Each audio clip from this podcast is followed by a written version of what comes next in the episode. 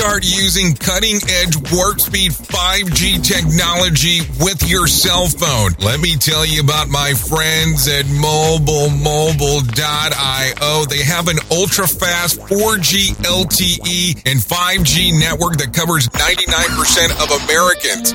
So they've got you covered everywhere. Think about it for a moment. You have the opportunity to take a test drive for 10 days with unlimited talk, text, and premium data.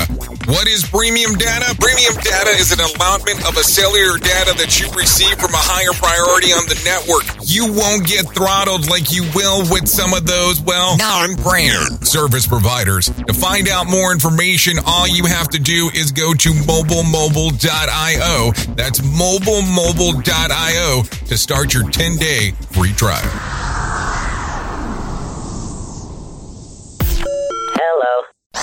Broadcasting live from the Safety FM studios in Orlando, Florida. Here is your host, Dr. Jay Allen on Safety FM. This episode of the broadcast and the podcast is brought to you by Safety Focus Moment. They're consultants that want to help you get the safety culture you've been looking for. For more information, go to safetyfocusmoment.com. Hello and welcome to Safety FM. This is Jay Allen. Well, hopefully you've been enjoying your week so far. I know today's Tuesday, so we're going to go ahead and talk about what's coming up here in a moment. But let me kind of cover some information with you.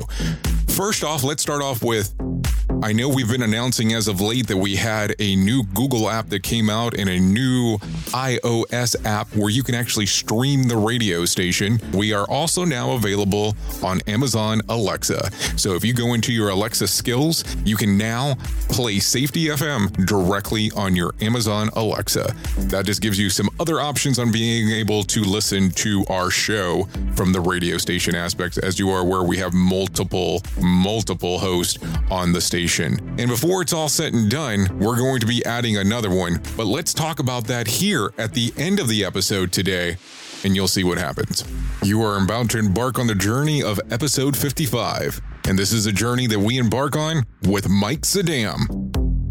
And before we start that journey, let me tell you a little bit about Mike Sedam. Mike has taken education in counterterrorism and public administration to help people understand what drives their behavior and the behaviors of others.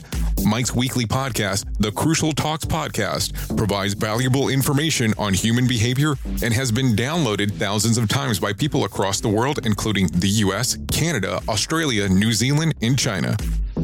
Mike is a commander in a large law enforcement agency. In addition, Mike is also a senior advisor for government integration, serves as an accreditation commissioner, leads a multi agency coordination group, and co chaired a Federal Aviation Administration rulemaking committee. Mike not only has experience as a leader, he has experience as a pilot, safety officer, and fleet wide maintenance coordinator. It is my pleasure to introduce you to Mike Sedam here on Safety FM.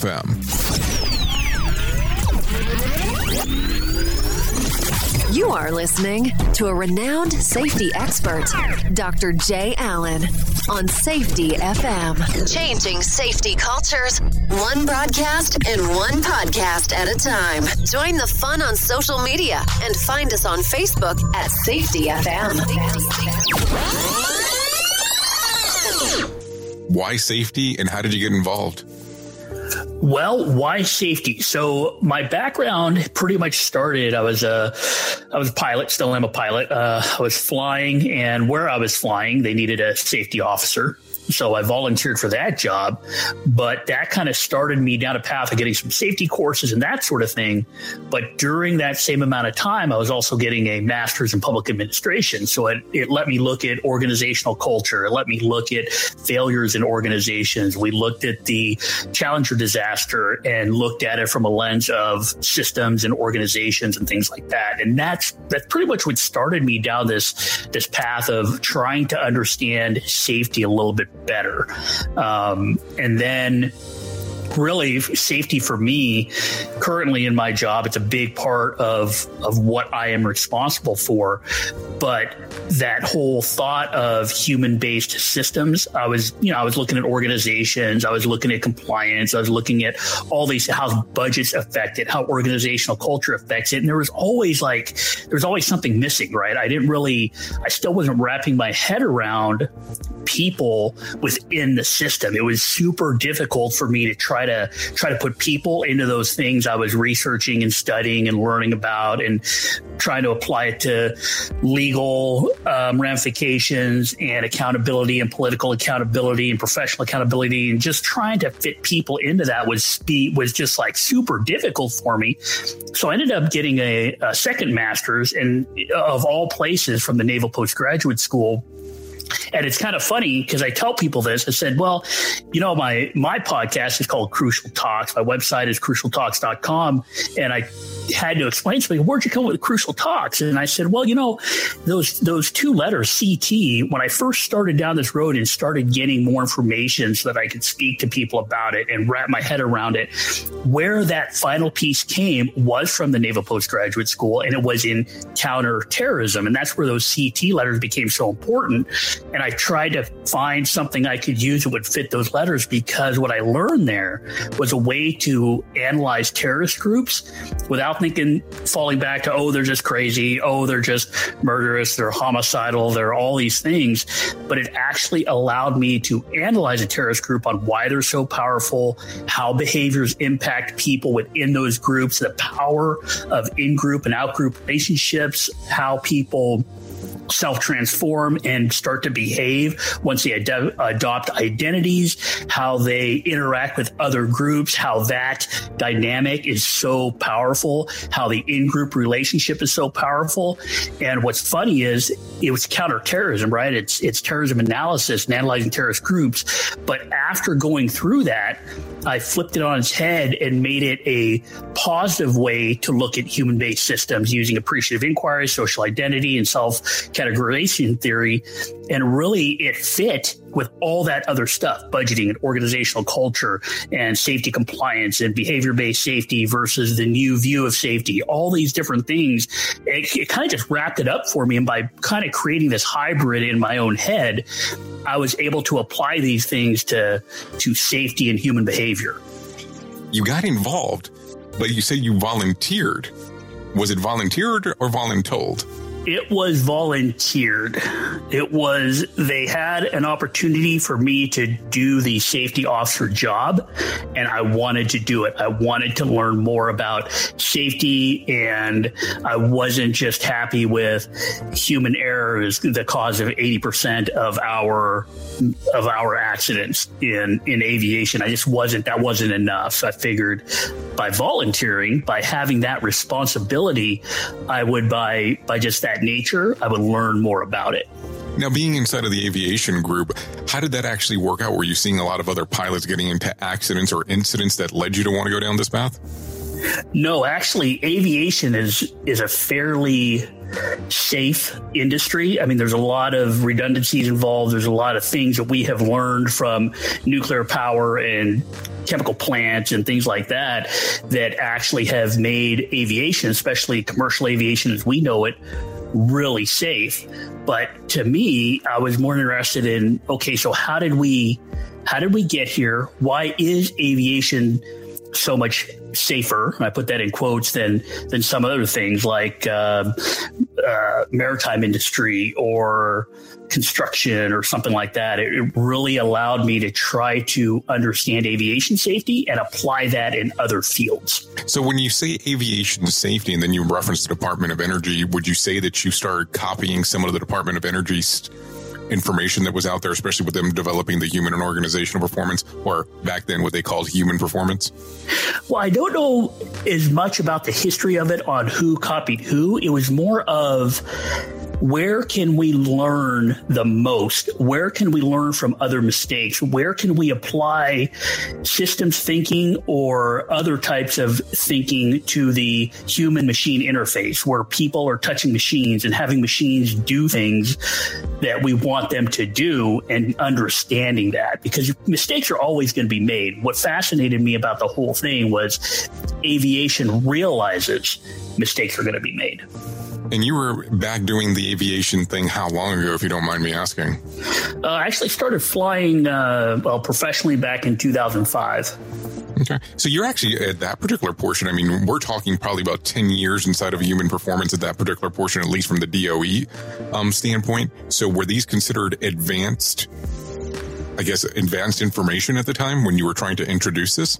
No. And see, I wasn't really introducing anything in my organization per se. I was actually dealing with a lot of these other issues that were already existing, right? So in aviation safety, we already had ways we did business. Safety management systems were being used in um, in airlines and things like that. So a lot of these, a lot of these things in safety for aviation were already there.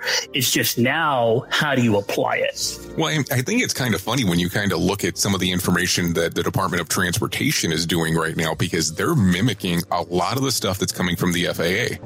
And I don't know how familiar you might be with the Department of Transportation, but just some of the components that they're starting to do. And of course, we're not talking about the flying aspect. We're talking about like the pre and the post checks and all of that information that's actually accumulated before something actually occurs is a lot of the stuff that you're seeing now with the Department of Transportation changing, especially on the way that they're doing their logs and the logging and everything to that extent. And I find it interesting that there's such, I won't say copying because that's a terrible word to use, but mimicking on how it actually works. And when you look at it from a government standpoint, do you feel that those things possibly make it safer? Well, yeah. And I think what you're alluding to is the fact that we are in aviation, we understand that people are going to make, make mistakes. So even if you look at checklists, if you look at checklists and you think about why they exist, because we know people are going to miss things, that the more people do something, the more they could be complacent or that the brain just won't pick up something that they do different. Um, we have these checklists to not only help prevent that, but we also have them there to protect the machinery, to make sure things are done in the right order, to help the human being do it the same way kind of every time as a framework they can use while still counting on their experience and their education, all these things they do, but still being able to recognize that even though we count on human beings to do it right and, and use their experience and all that stuff, they're going to make mistakes. So some of these things that come out of NTSB and the FAA that's being shared across different domains those things have been learned and, and learning is such a huge part of change that I'm I'm super glad that DOT is trying to to capture some of that information and use it in other places. And then let me ask you that question then. As you actually look at this and you kind of see these different pathways that are actually taking place, at any point did you ever look at it and go, the actual workers is the problem? Did you ever look at the behavior based safety aspect and go, this might be the better way? Or have you always been, I guess we'll say aligned along the lines with human performance when you're interacting with people inside of the workplace? Well, I think that my stance kind of came both directions, right? Like the behavior based safety thing, the whole thing about workers being the problem, or hey, if workers cared more, or if workers just learned more, or more were more experienced, or had the right training, none of this would happen that has been part of my life also because you know I have a law enforcement background. We're look, always looking for the negative, looking for problems, looking for people making mistakes, and that happens no matter what. And that's kind of like a human nature thing. But now when we move into this kind of new view of safety, where we're we're more along the lines of, hey, why are we blaming people or naming them, blaming and shaming them. Why are we going down that road when, in fact, if we converse with people, if we bring people in, if we ask them to try to be part of the solution, and we we really change our lens from from one of deficit focus, negative focus, to one of positive focus, and start looking at people as part of the solution. Start looking at the worker as at the employee, at the line level personnel as that tactical person they have great ideas on how to solve some of the problems we have in organizations. And I just think it's part of, of kind of like this new way of thinking about people as problem solvers and part of the solution and not just like a problem we have to constantly worry about and constantly try to fix. So, as you say that, I mean, it sounds so similar to some of the p- things that people say that are heavily involved in human performance, and I love just hearing it. I'm, I'm not going to lie. Who do you look up to inside of that industry? By almost, I mean, you're saying the same the same words that some of the, we'll say the the big names say out there. So, is there somebody that you look at that you admire, or is this concepts that you've learned along the way?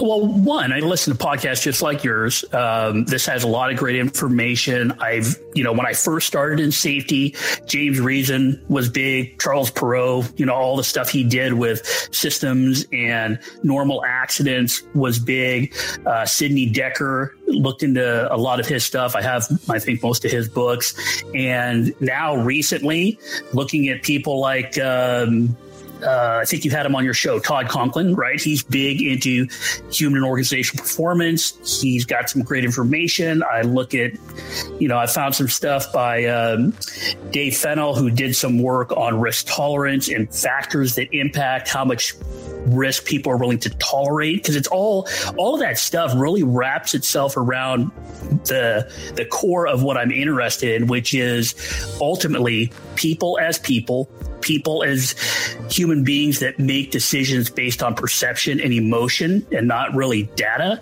And so when I'm when I talk to people like you about who do I look to or or where do I look for more information? It really comes down nowadays to who can get me a good lens to look through when we're talking about human performance based on what people perceive, how they feel, how they get to the point where they're they do feel that way, and how those emotions actually drive decision making. Because I am a firm believer that 99.9% of the people out there want to do a good job, and what they're doing at the time is what they feel is the right thing to do most of the time. And so that really fascinates me the people out there that are talking about how people are being impacted by the context of the situation, by the environment, by the feelings that are in their in their heads, by by what they are perceiving is the right thing to do. That stuff really fascinates me.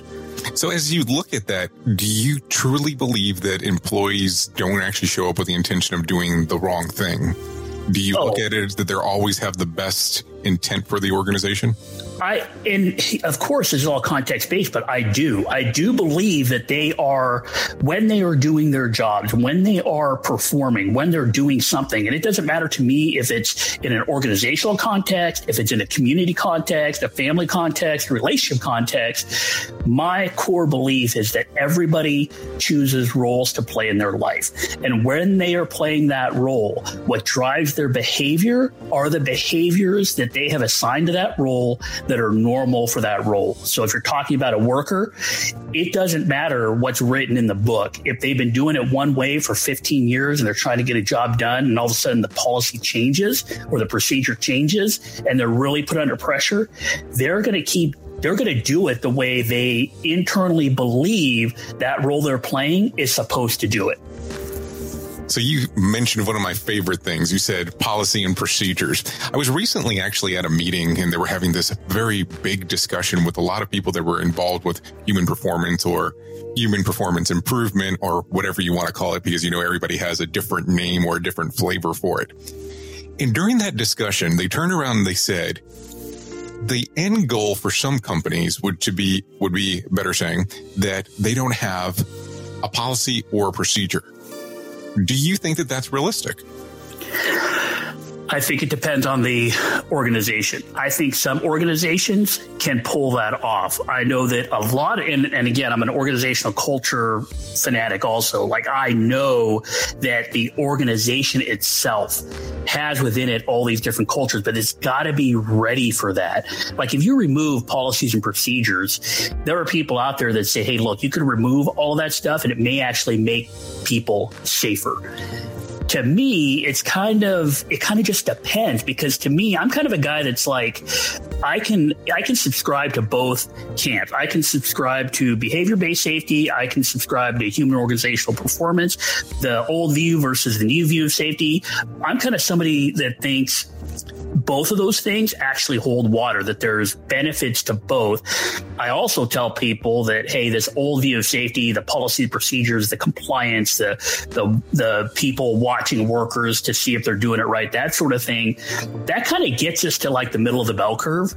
But I think if we really want to go to the right side of the bell curve to higher performance, more effectiveness, better efficiency, and ultimately a safer environment, that's where I think the new view of safety and human organizational performance comes in.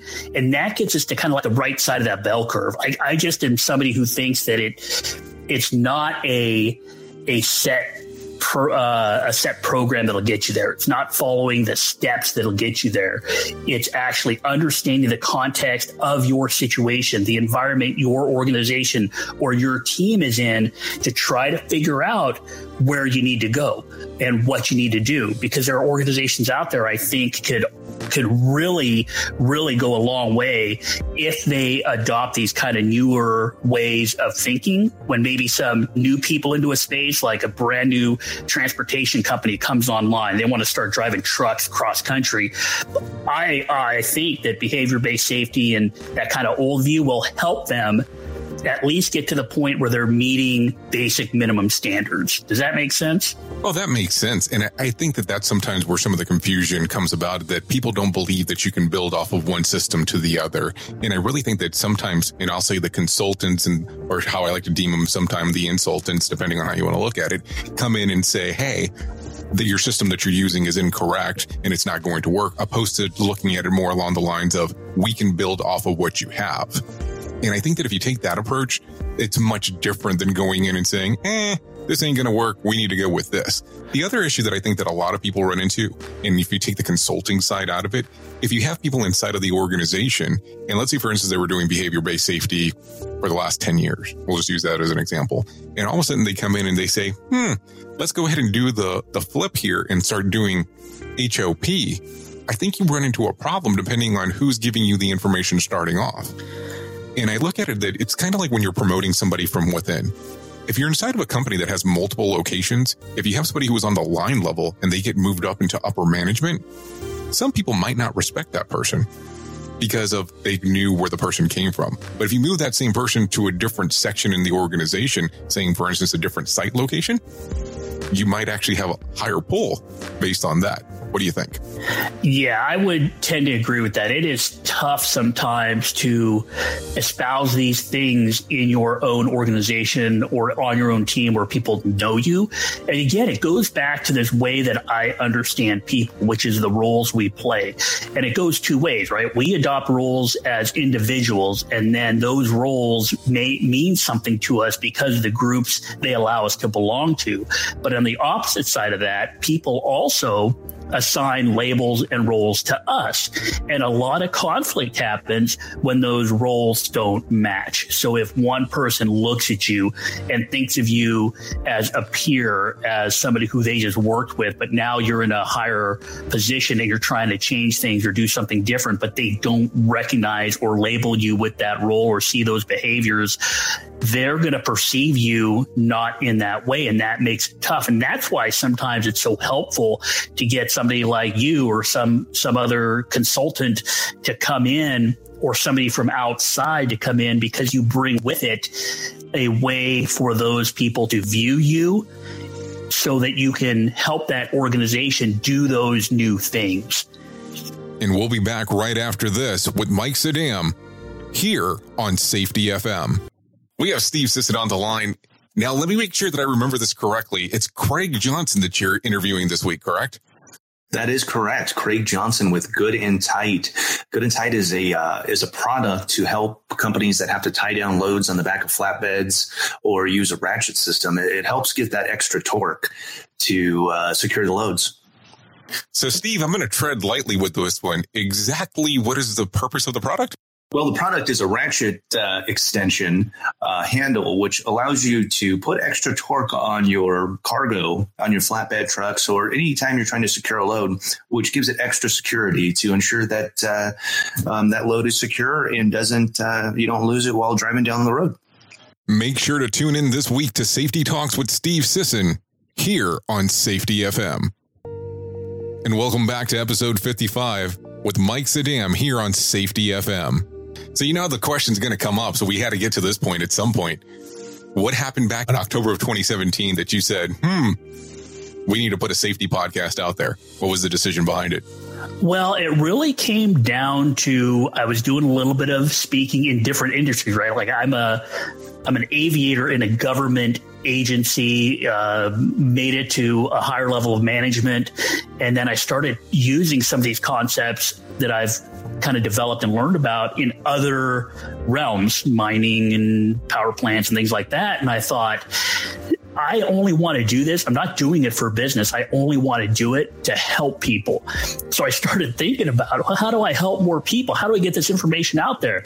So I started writing a book and started blogging all this stuff. And then I thought, what's the easiest way? Because there's so much good information out there. How do I bring it in, filter it out, and get it out there to as many people as I can?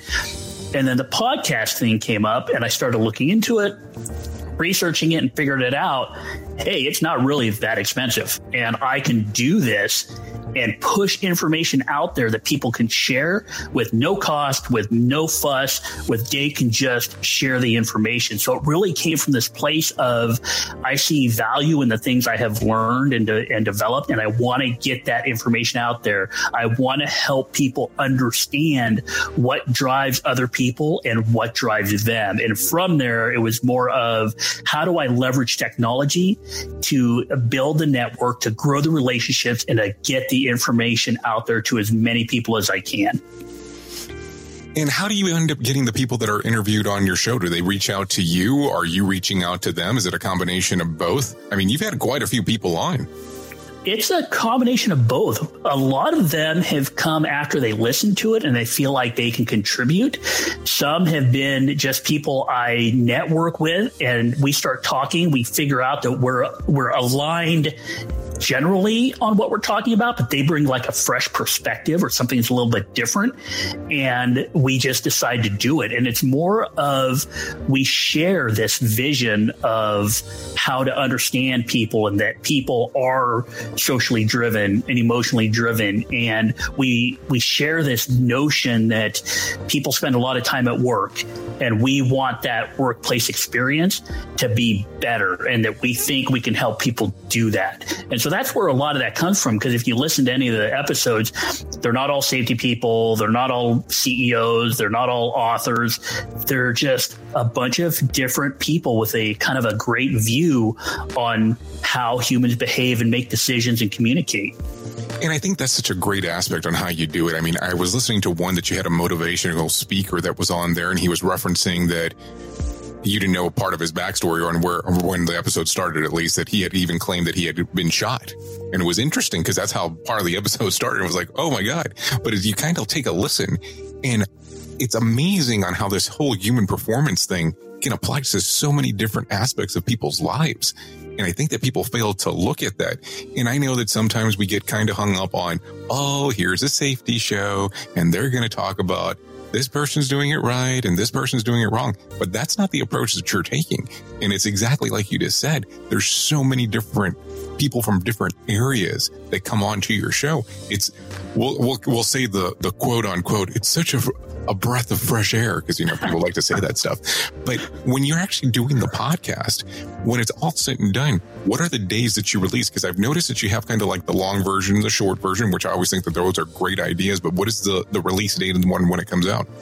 Uh, so the release date, I always release the main episodes on Sundays. So what people will see if they go on there, they'll see every Sunday is kind of like the long show, the long version where it will go. If it's just me talking, it might go 20 minutes, 15, 20 minutes. If it's me with a with a guest, anywhere from 30 minutes, sometimes up to an hour, depending upon what we get into. And then the those are the crucial talks. And then the little crucial chats, kind of like the mini ones. Those things I try to keep three to five minutes. And those I'm very honest and upfront in the podcast. I only do those when something strikes me. And I don't do them like every Wednesday or every midpoint in the week. Sometimes I'll do two a week. Sometimes I won't do any and sometimes I'll just feel the the need to get some information out there, and then I'll do it. So there was one I did that I that I started a recorder in my car just because I had this thought, and I put it out there as a, a little crucial chat that people could listen to. Um, so those chats are kind of like less regular and and more variable, but every Sunday there will be a, a long form episode. Well, not to give away trade secrets, but I do have a pretty close friend of mine that actually does podcasting and he does minis. And what he does is he'll, he'll actually sit around and record like 20 or 30 of them at one time, which I, I always kind of chuckle at because I, I, was like, I don't think I have that much information to disseminate at one time. But hey, better, good for him that he can actually pull it off. I cannot do it. I normally do mine. Um, sometimes we just do them live on the radio station because we do have a radio station aspect of it. So, like right now, the conversation that we're having, it's not being streamed live on the radio station station, but there's been recordings that we do that we'll release as a podcast directly live. The other thing is that you reference that you do carry the recorder with you. That's what I think that almost everybody who's inside of this little industry or niche is constantly carrying a recorder with them. I, I have this little recorder that I carry at every organization that I go to and every conference that I go to because you just never know when you're going to have that golden nugget that's going to pop up and you're going to have the opportunity to do so. So if people want to know more about your podcast, what would you tell them?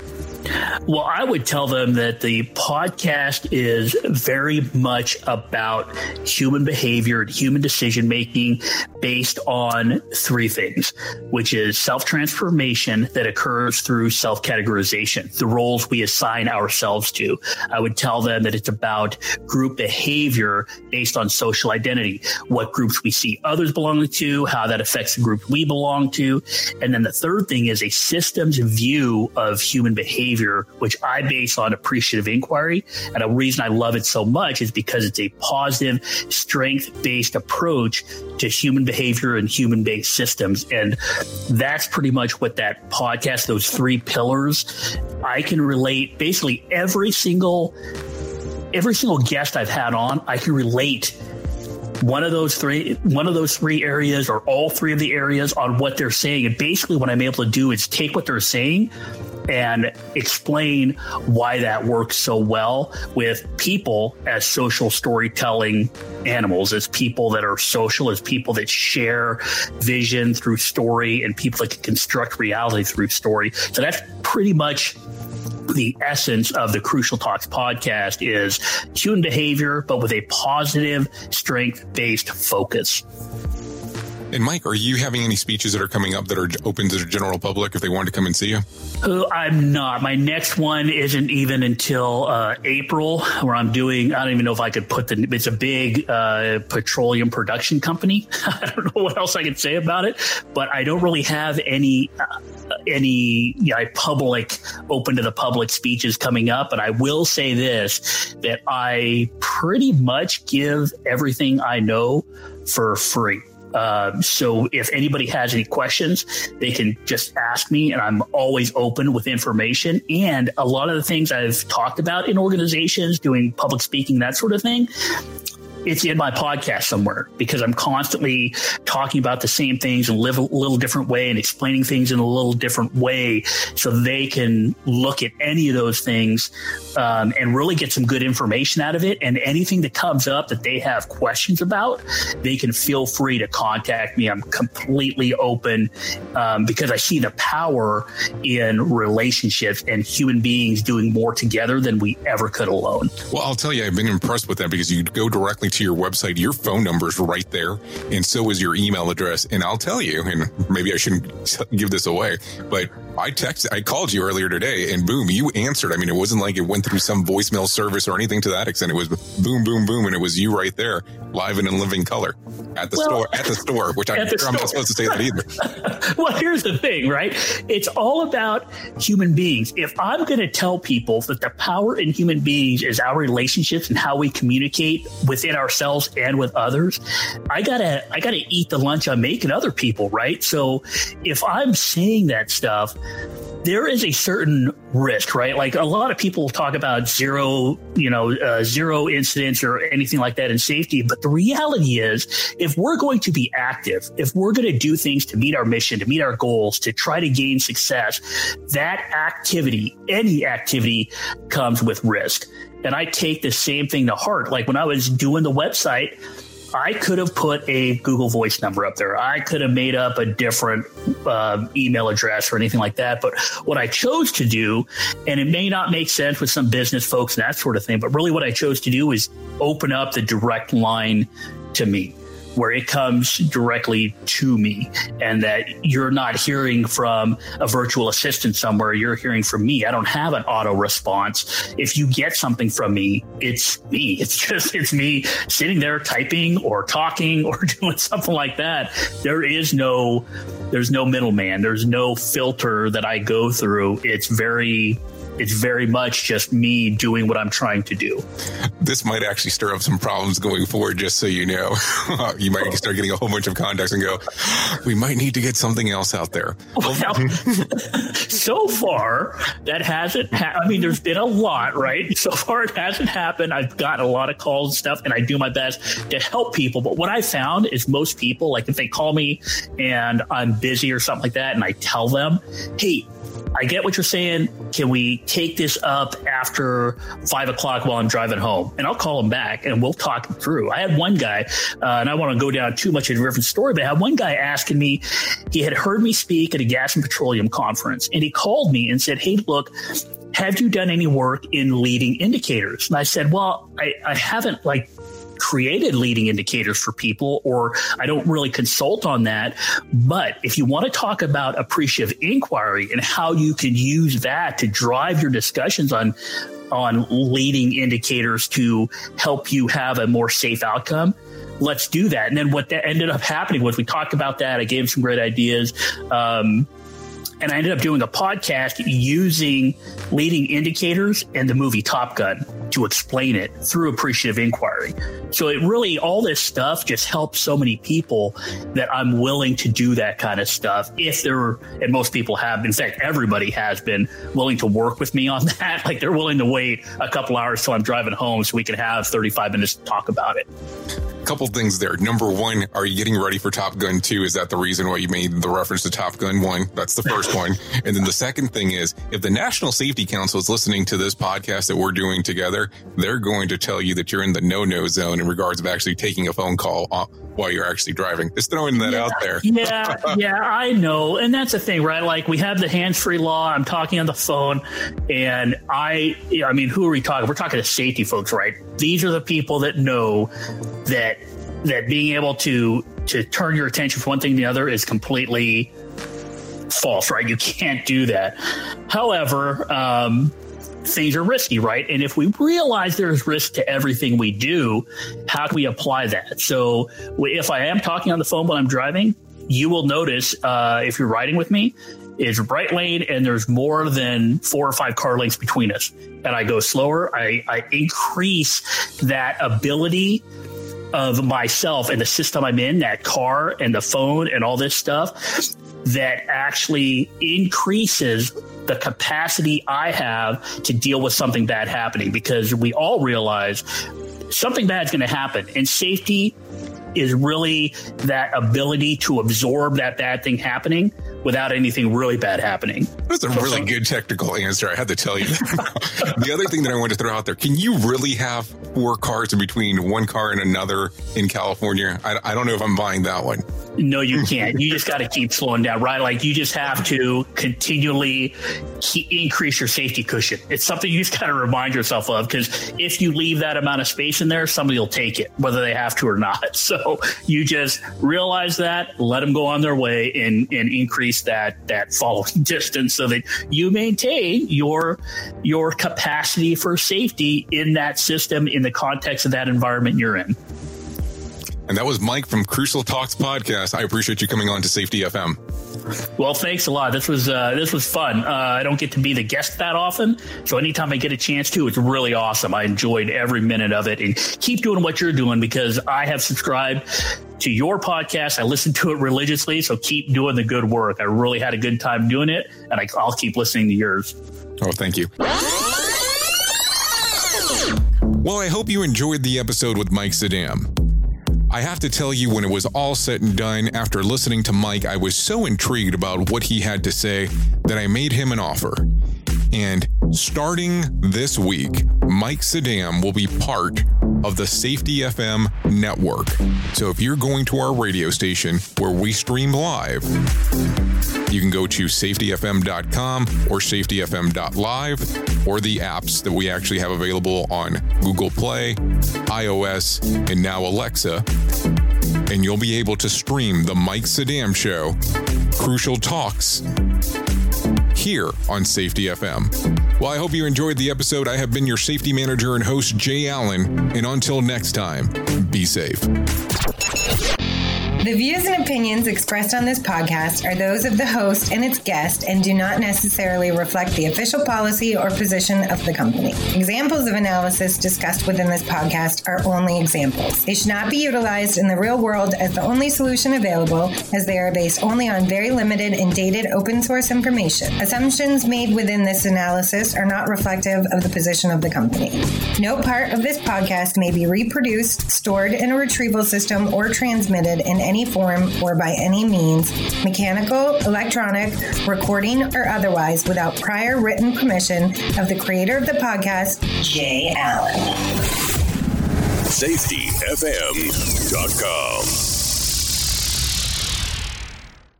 So, do you feel like you're missing out on what everyone is starting to do now? That live streaming thing, and you don't know where to start or what to do? I have the resource and the information to provide to you in regards on how you can stream onto 40 social media platforms all at one time. Yes, that's 40, 40 social media platforms all at one time. All you'll need to do is go to safetyfm.com forward slash one. That's safetyfm.com forward slash one. That's O N E. So just in case, and you'll be able to start live streaming just like you're hearing people starting to do right now, up to 40 social media platforms.